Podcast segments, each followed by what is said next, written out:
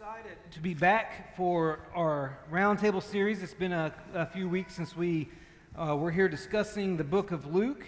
As you may recall, we have been engaged in this series we're calling Luke's Urgent Care, where we're looking at short events, short teaching opportunities that appear throughout the gospel in a, four verses or less, and, and we're taking the time to, to analyze these passages, to study them, and, and to uh, receive the medication that they provide, essentially.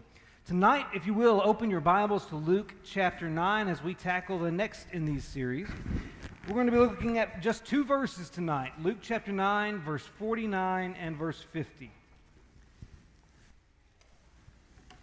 There we read, John answered, Master, we saw someone casting out demons in your name, and we tried to stop him because he does not follow with us. But Jesus said to him, Do not stop him for the one who is not against you is for you.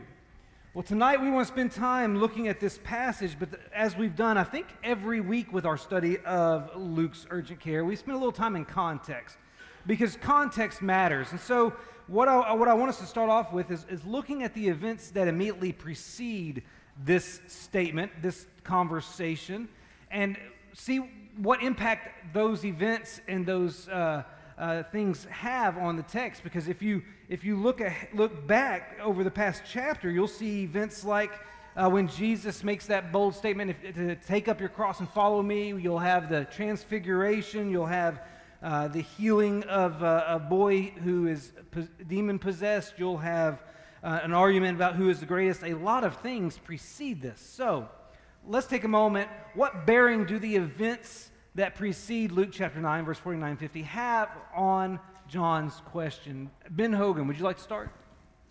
Yeah, I think uh, context always matters, of course. Uh, in the roundtable, hopefully you've learned that we always try to consult the context around a passage before we uh, try to attempt to understand what's happening. Uh, I think, especially for tonight, it's important for us to understand the context because, um, honestly, this is a very short passage, and so to understand what's going on in the short passage, you really have to understand what's happening before it. And I think, honestly, just to sum it up, I would say the context of this passage tonight is a string of events that the disciples and apostles cannot comprehend. Hmm. It's, it's, it's a string of events that continue to happen to the disciples and around the ministry of Jesus that the apostles are clueless about. They, they, they really have no idea how to describe what they're seeing, how to describe what is happening around them. And just look at the text with us, uh, starting with the transfiguration in verse 27. We know this is something that they didn't understand. They had absolutely no understanding of what was happening. In fact, to this very day, we still question what was really taking place in this amazing moment. It's, it's almost beyond our comprehension what takes place on that mountain. In, in fact, you, just to show that they had no idea what they were visualizing, Peter, Peter suggests that they make this physical monument for a spiritual moment. I mean, he, he's trying to make something physical out of something extremely spiritual, and, and Jesus is just like, or God, him, God himself is like, no, that, that's not what this is about. This is my beloved Son in whom I'm well pleased. And so there's one instance of the disciples and apostles simply not being able to comprehend what's going on around them. And then continue on in the text in verse 37, there's this boy who has this inexplicable demon that is, is an aggressive demon that completely controls him in every way. And, and, and the, the, the man comes to the apostles and says, Please do something about this. And they say no. They, they, they don't believe that they can actually do it. They don't believe they can cast this demon out. That's why Jesus says in verse 41, Oh, faithless and perverse generation. He, he's talking about his own apostles in this time. They simply couldn't understand how a demon like that could could possibly be cast out. And then in verse 43, we can see Jesus predicting his death. And not only do we know the apostles couldn't understand it, but verse 45 explicitly says that the meaning of this was hidden from them. Yet again, an, an example of something that they couldn't possibly understand. And then Kyle just read a passage for us, the passage we're talking about tonight. It's obviously another example where they can't understand what's happening around them. Um, when there is this man healing he, or casting out demons in the name of Jesus, but yet he hasn't been following uh, with them this whole time. And so, all that to say, there is this the context of, of our passage tonight is a string of events where you have the disciples and the apostles of Jesus constantly realizing that there are things happening around them cannot be explained, that cannot be understood. And they're constantly being reminded that they are in absolutely no control over the situation. Yet, time and time again, by the way, I missed one of them.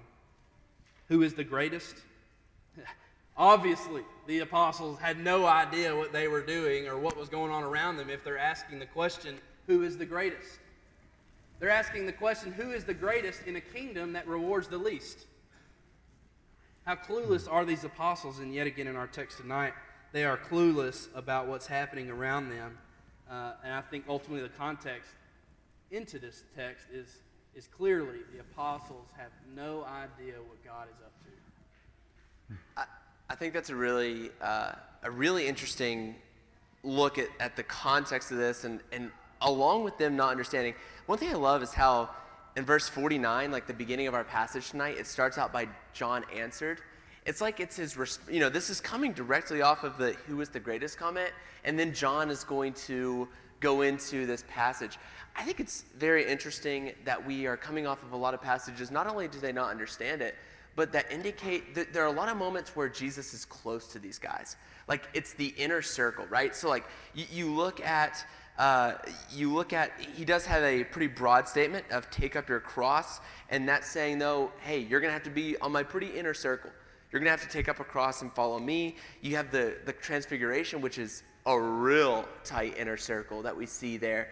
Um, and then you have, I love in the midst of the crowd when he heals the boy with the unclean spirit he then turns to the disciples and it's like, hey, I don't know about you guys, but whenever, like, I've, I've never really interacted with the celebrity. When I do, I cry and run away. But, um, like, like I can, rem- I can remember when, like, say Amelia was a, a bridesmaid in a wedding or something like that, and I was just like the little peasant who showed up at the wedding, and a bridesmaid would come up and be like, talk to me personally. I was like, wow, like somebody who has responsibility just spoke to me and, and having that special feeling.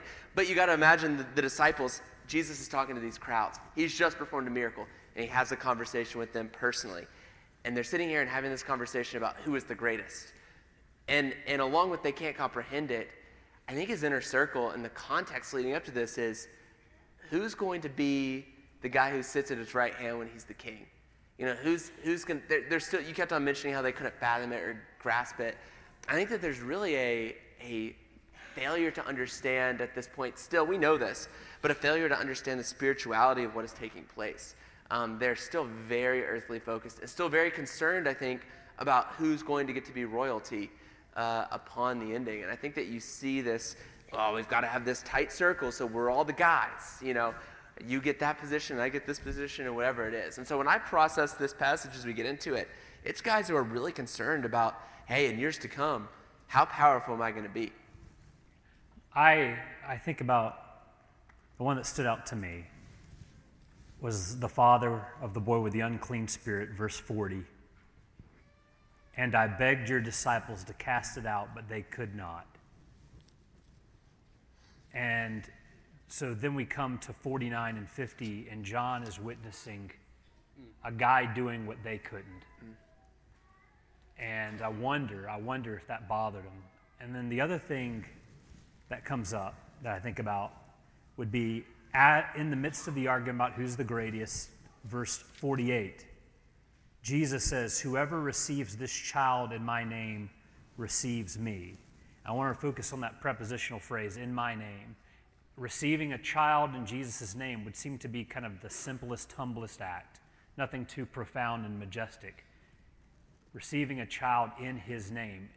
And John be like, oh boy, we just stop somebody from doing something on the complete opposite end of the spectrum. Not something simple and humble, but powerful, awesome, casting out demons in your name.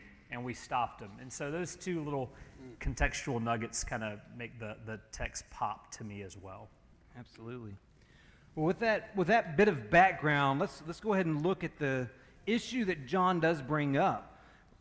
What was John's problem with this person casting out demons in Jesus' name? When we, when we look at, at, at this issue he raises, why does it bother him, do you think?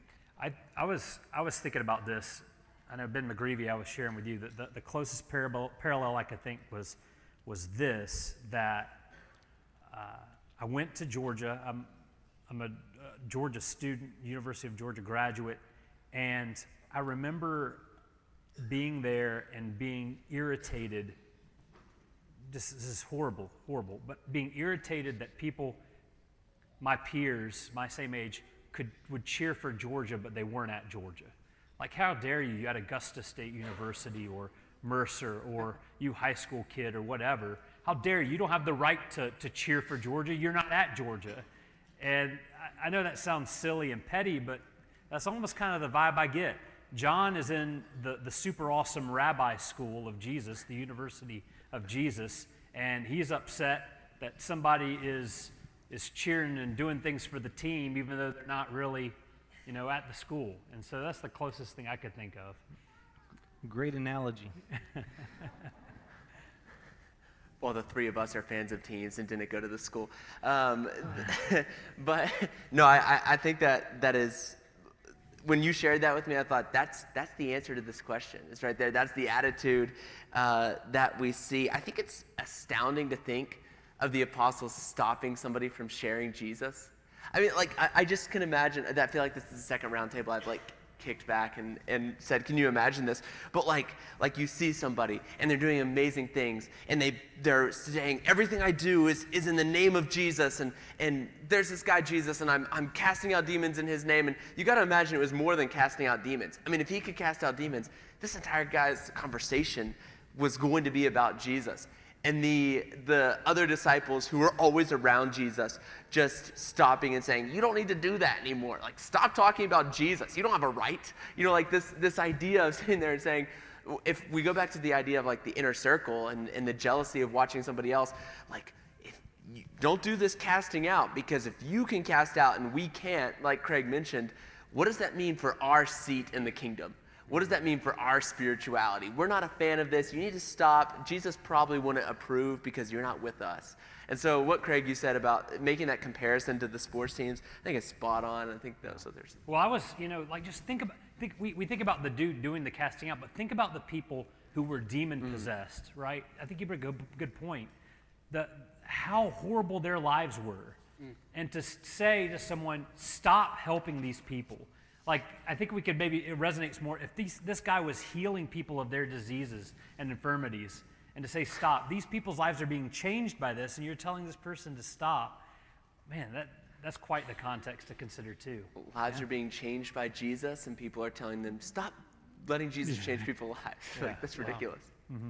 Yeah, I just I mean, and I every time I go to a text, I really try not to uh, commit eisegesis, meaning reading into the text what I think mm-hmm. it means, or I, we try to we, we try to do exegesis, bringing out of the text. But if you'll if you'll bear with me, I, I think I think honestly this is what's happening in this text, and I'm, i want to make sure I say this right.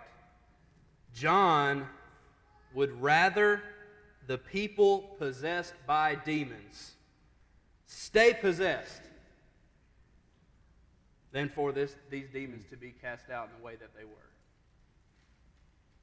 What?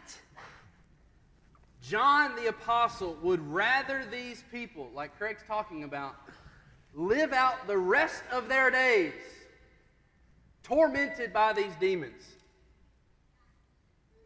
than to see these demons cast out in the way that they were cast out.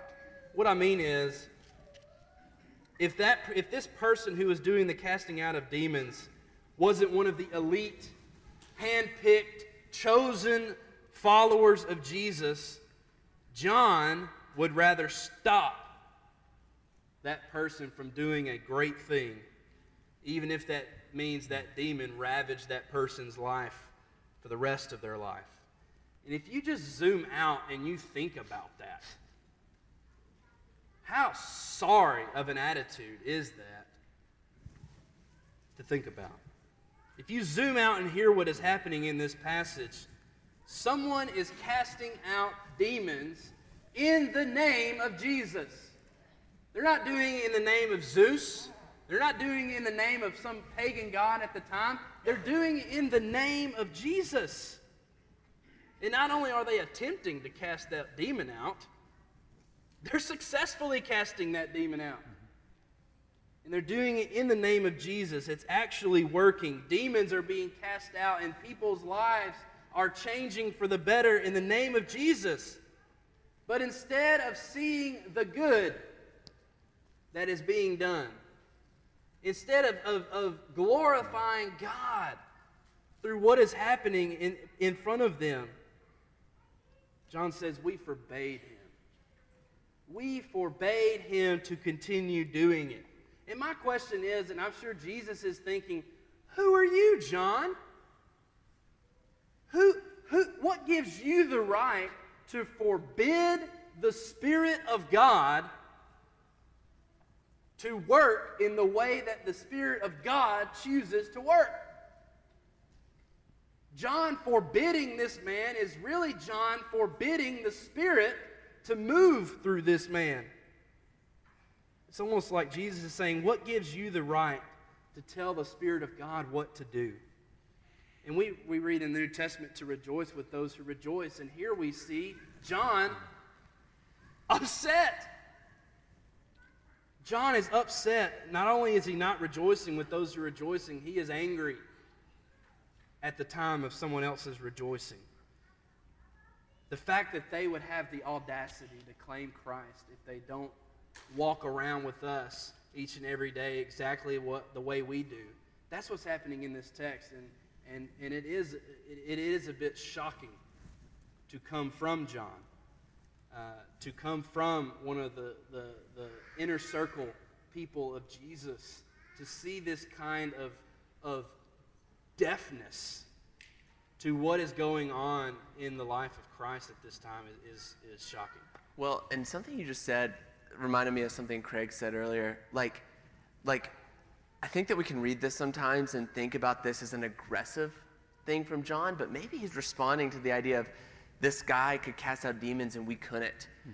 You know, it almost I almost wonder if, if he comes at Jesus. I mean, this is John. You know, like if, if we've read the the book of John, we know his personality and, and who he is and, and his attitude.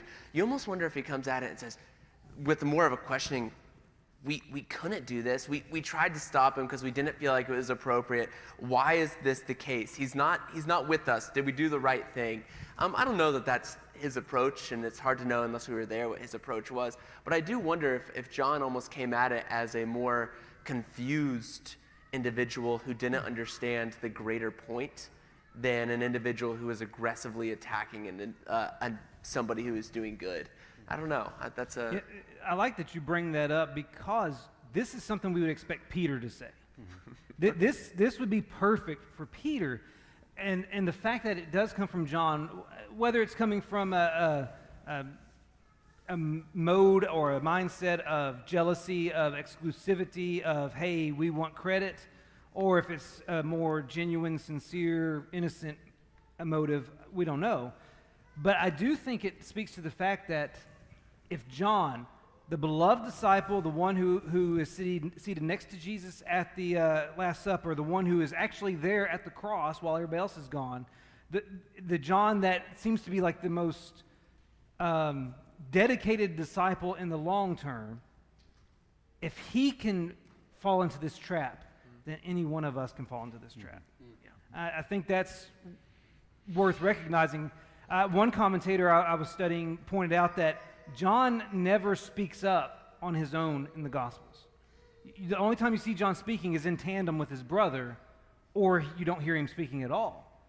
And, and so for him to be the, the focal point of this issue is, is kind of fascinating.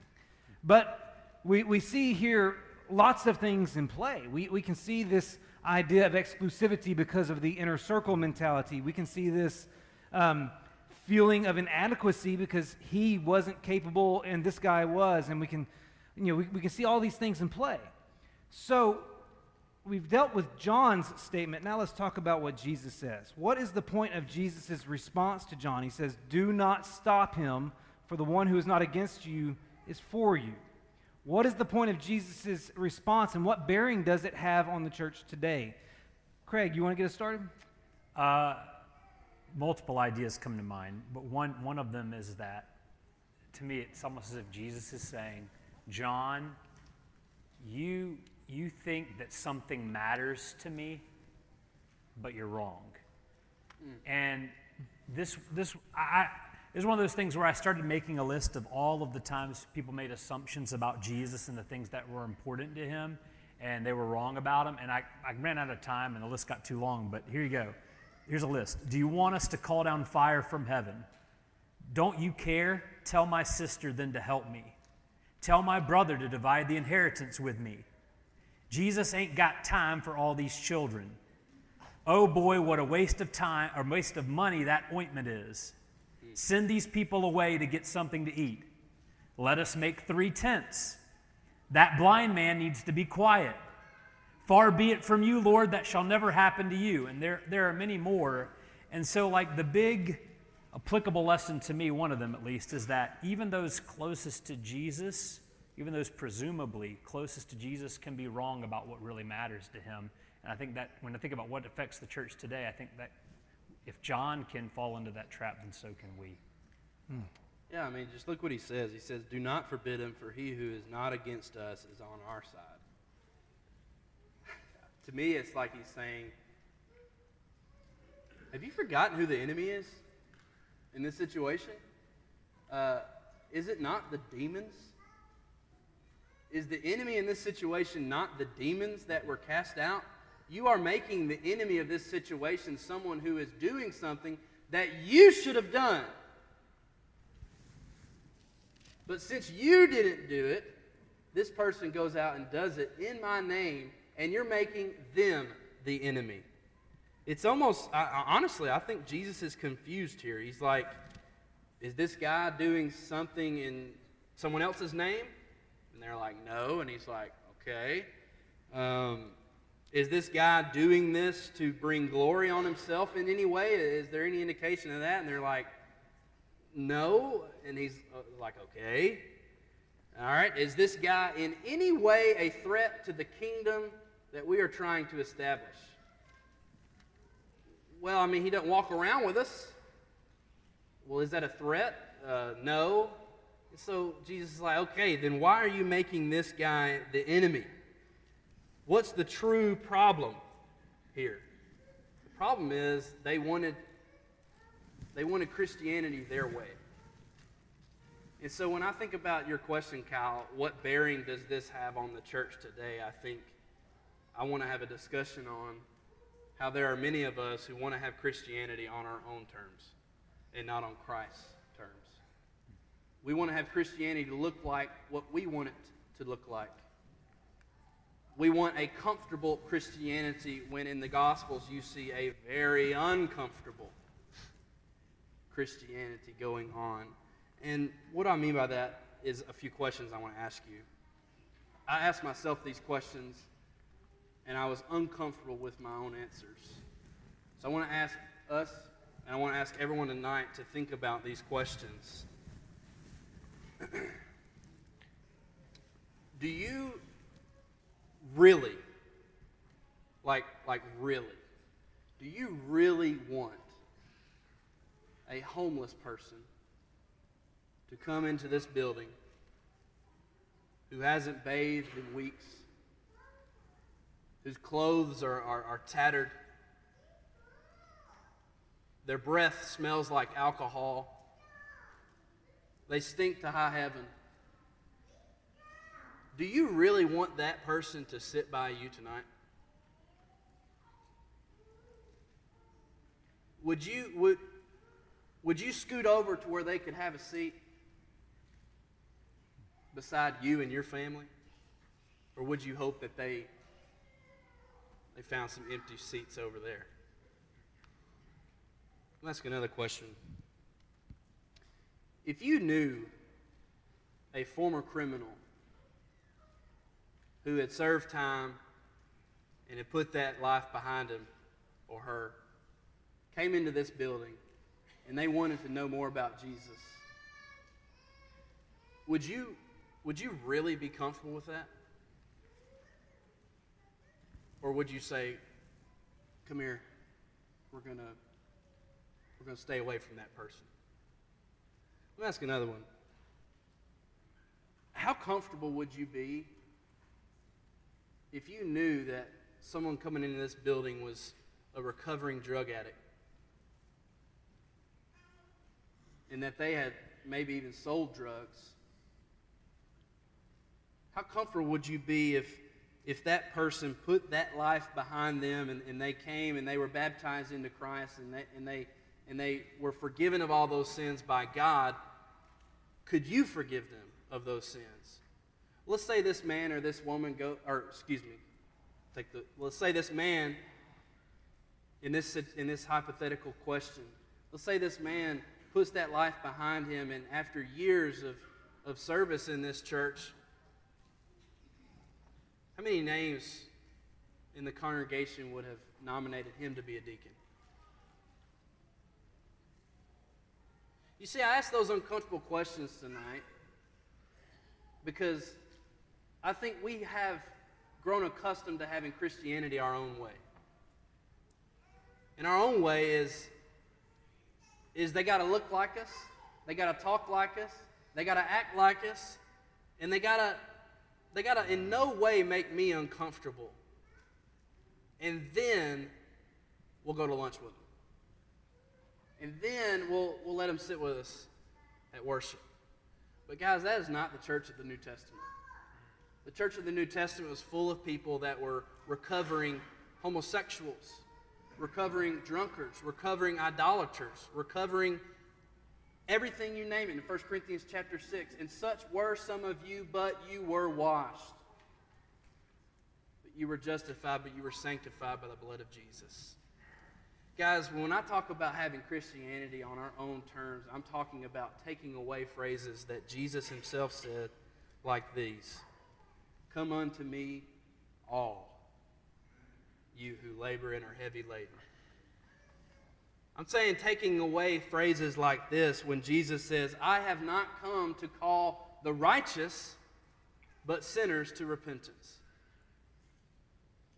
talking about phrases like this when Jesus says, I will draw all men unto me. So, the problem with John's attitude here, and I think each one of us deal with this attitude here, is wanting to have Christianity on our own terms. When Christ has outlined a whole completely different set of terms. You got anything to add, Ben?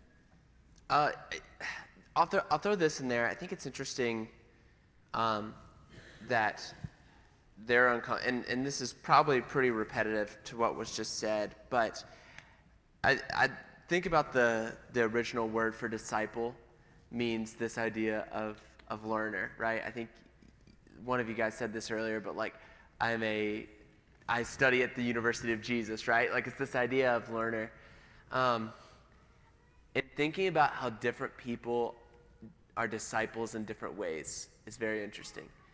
I have no doubt that this guy who was casting out demons in the name of Jesus had not sat there and seen Jesus. And what was he going to do? See him one time and then go start casting out people in the name of Jesus? I, I don't think so. I think he probably sat back and said, okay, as someone who wants to follow Jesus, I'm going to turn my life from a simple follower to an active individual. Um, and I know that for me, sometimes I can step back and look at it and say, okay, just because someone else is doing discipleship differently than I am doesn't make it inherently wrong. Uh, Kyle, you said something in your lesson this morning um, that was just, that, that for some reason hit me. You said the phrase, like, I don't have to be the greatest gospel preacher of my generation or something like that. One of the, the Mount Rushmore. You said that phrase, and I thought, man, as a church, how do we struggle with this? You know, how do we struggle with wanting to be the biggest, best church?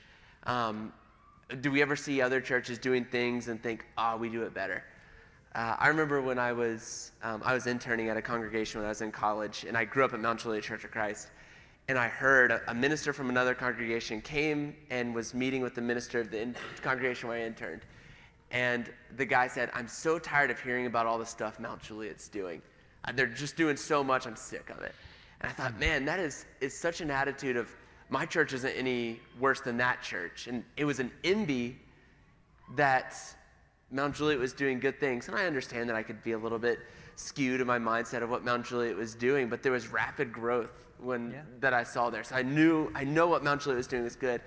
And I thought to myself, man, it is sad that we in the church can sometimes have a mentality that looks at what other churches are doing and says, I'm so sick of that.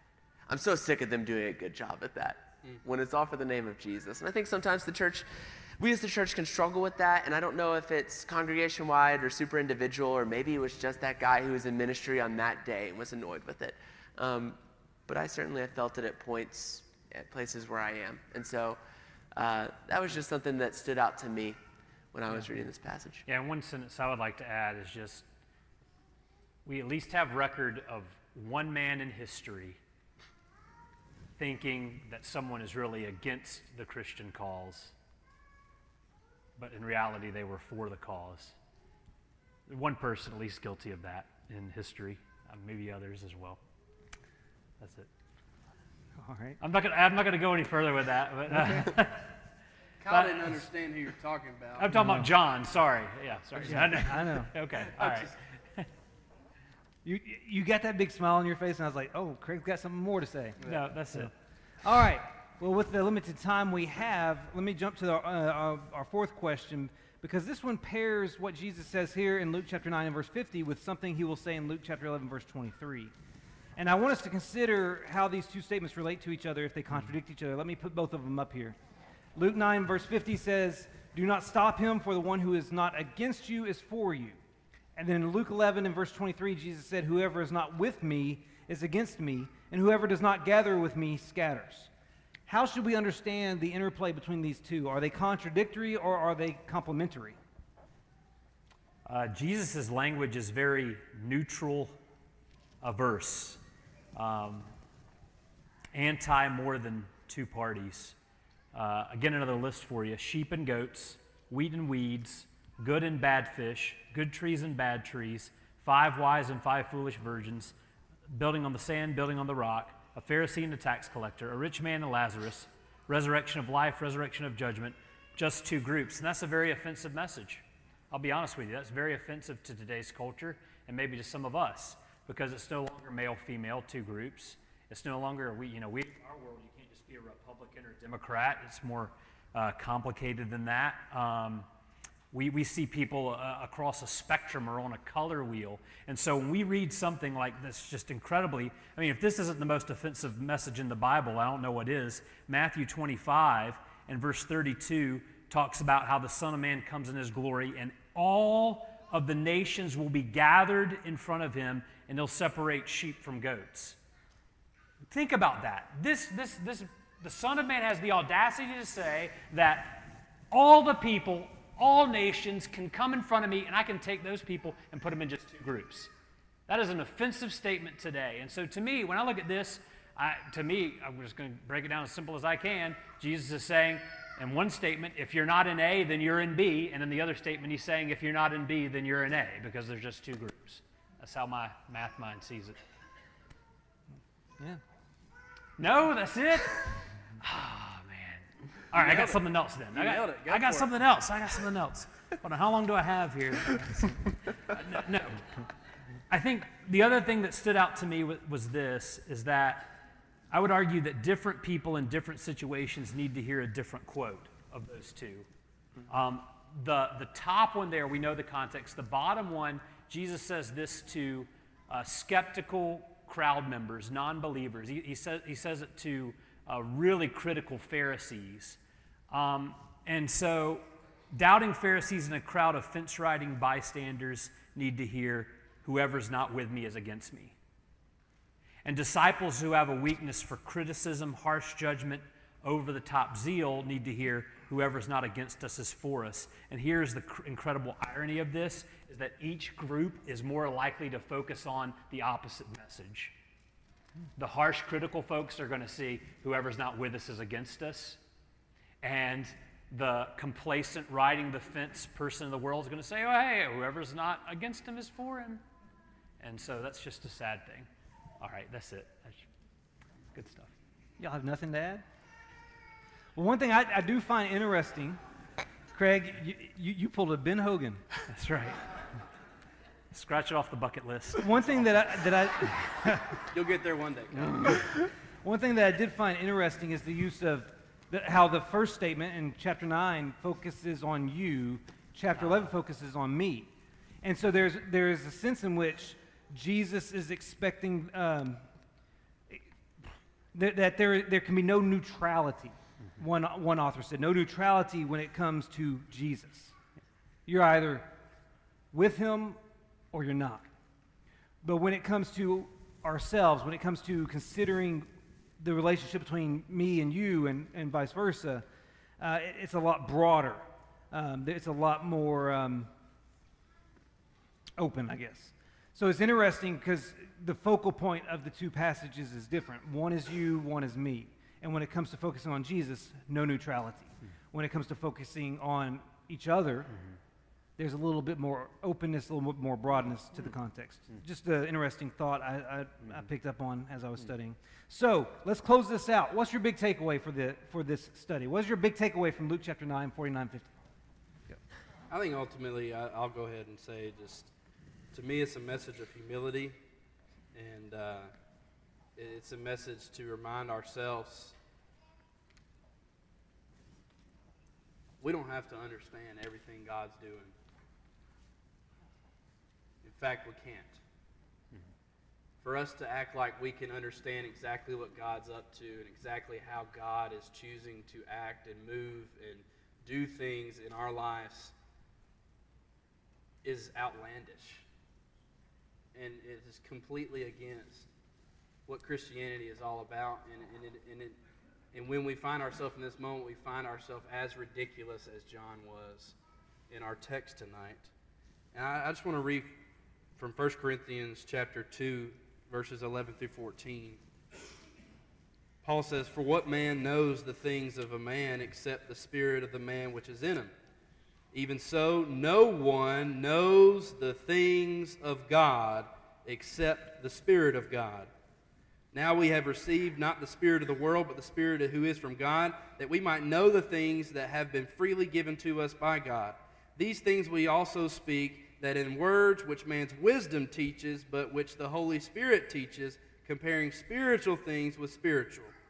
But the natural man does not receive the things of the Spirit of God, for they are foolishness to him, nor can he know them, because they are spiritually discerned. After reading that passage, I just want to reiterate to me, the biggest takeaway is understanding that sometimes it's okay to not understand everything.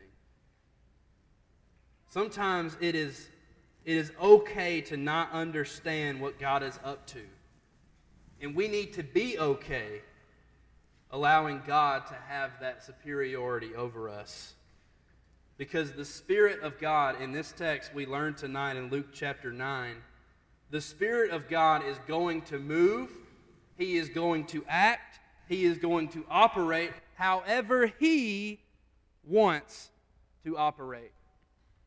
And it is not for me to decide what he can do because I can't even understand how he does what he has done.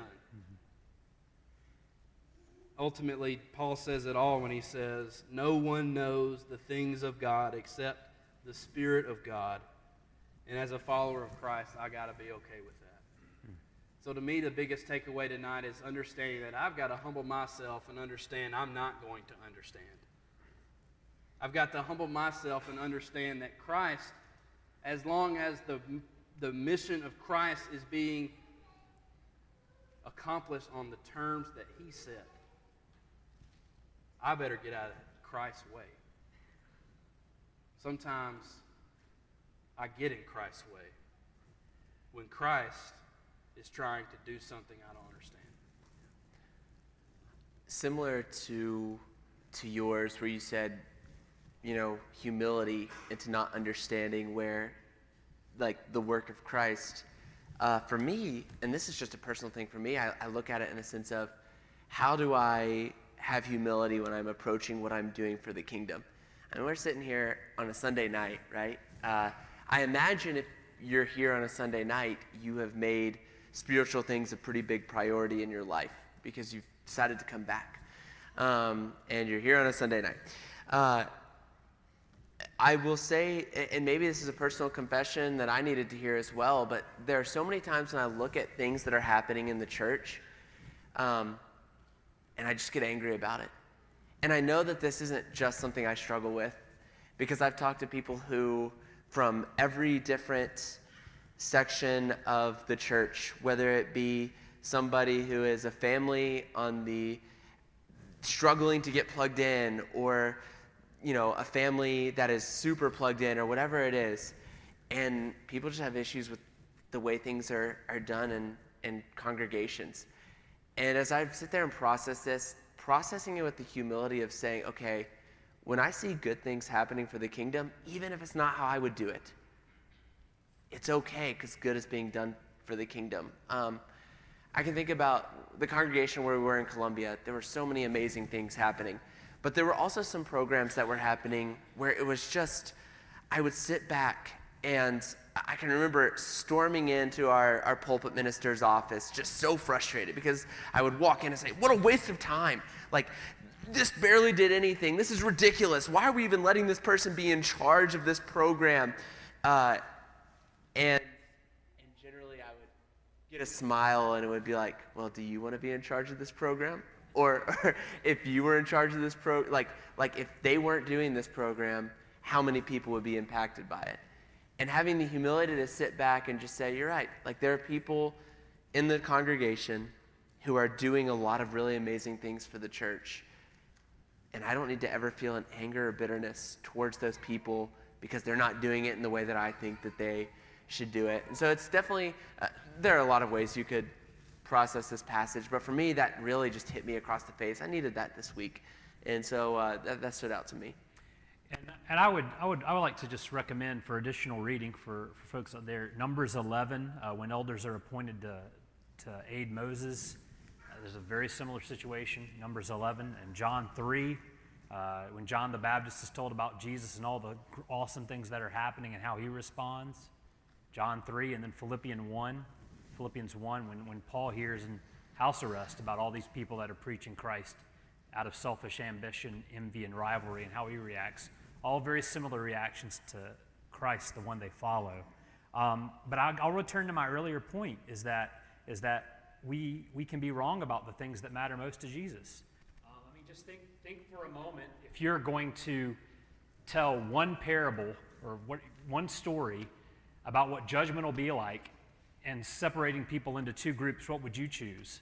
What's going to be the theological thing that you would say, the people in this group did this and the people in this group didn't do this? We would probably think of certain things above others. But when Jesus tells his one story about that, he says, Well, the people over here, I was hungry and they fed me. I was thirsty and they gave me drink. And the people over here, they didn't do that. And that's the thing we would not have put in the top. I'll be honest with you, Craig would not put that in his top five or his top 10. And Jesus, that's the one thing he mentioned. And so it's a reminder, this is a continual reminder to me that the things that matter to Jesus might be different than the things that matter to me, and I need to wake up and, and listen to Jesus. Well, thank you, gentlemen, for your contributions tonight. We hope you've enjoyed the study. As always, if if you're at a point in your life where you're realizing that things need to change, if you need to put on Christ in baptism, that invitation is always open, and you can meet up with one of us or one of the shepherds of this congregation immediately after this, we'll, we'll gladly fulfill your request tonight. It's already been a great day because two, two joined the family today. Um, with that being said, let us uh, close out this time of study, this time of worship and prayer. Our Lord, we are so, so very grateful that we can, we can study your word. We're, we're grateful that we can look at the life of your Son, at the teachings of your Son, and find things anew time and time again. We're thankful for the reminder we have that the things that are important to you are things we might miss from time to time. Lord, help us to always be in search of what matters most. And help us always, Lord, to prioritize you above all else. We thank you for loving us. We thank you for sending your son to die for us. And we thank you for giving us this body of believers that is called the church. We love you, Lord, and it is through the name of your son, Jesus Christ, we pray.